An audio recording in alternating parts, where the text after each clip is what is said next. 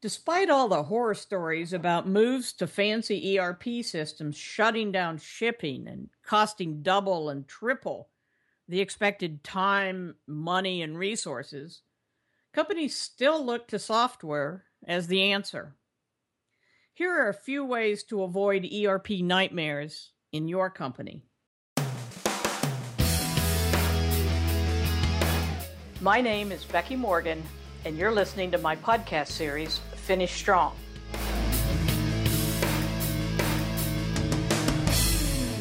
Don't become enticed by the wow, that's really cool. Know what capabilities are really necessary to run your business and which are just frosting. And then don't buy frosting, buy cake. Secondly, bad data is still bad data. I'm amazed at the number of companies that believe by moving to a new ERP system, their problems will be fixed. Their bills will suddenly be correct. All of their other data will suddenly be valid. It simply doesn't happen. Moving it to a new software package doesn't fix unreliable data or bad decisions you made last time setting it up. Understand how much of your current dissatisfaction is self induced by bad data or complex customizations before you spend a lot of money to do it again. Next, test, test, and test. After go live is no time to realize you don't know how the software works. Yet I've seen large companies make that very mistake. And don't let a false deadline for conversion cost your company reputation, cost you good employees who leave from frustration, or can cost you your business.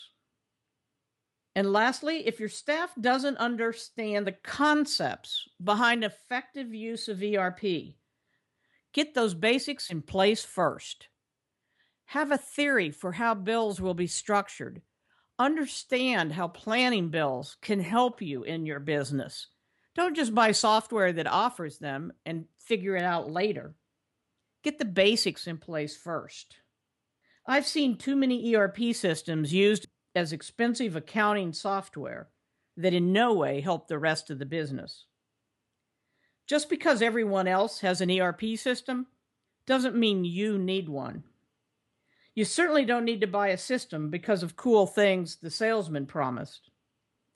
Let your actual business needs drive your ERP decisions.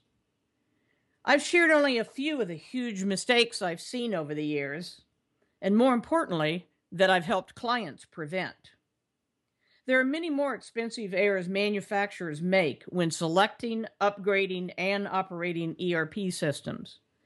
I encourage you to learn from the mistakes of others.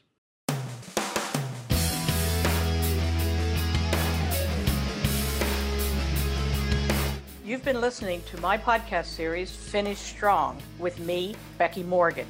For more information, visit my website at www.fulcrumcwi.com.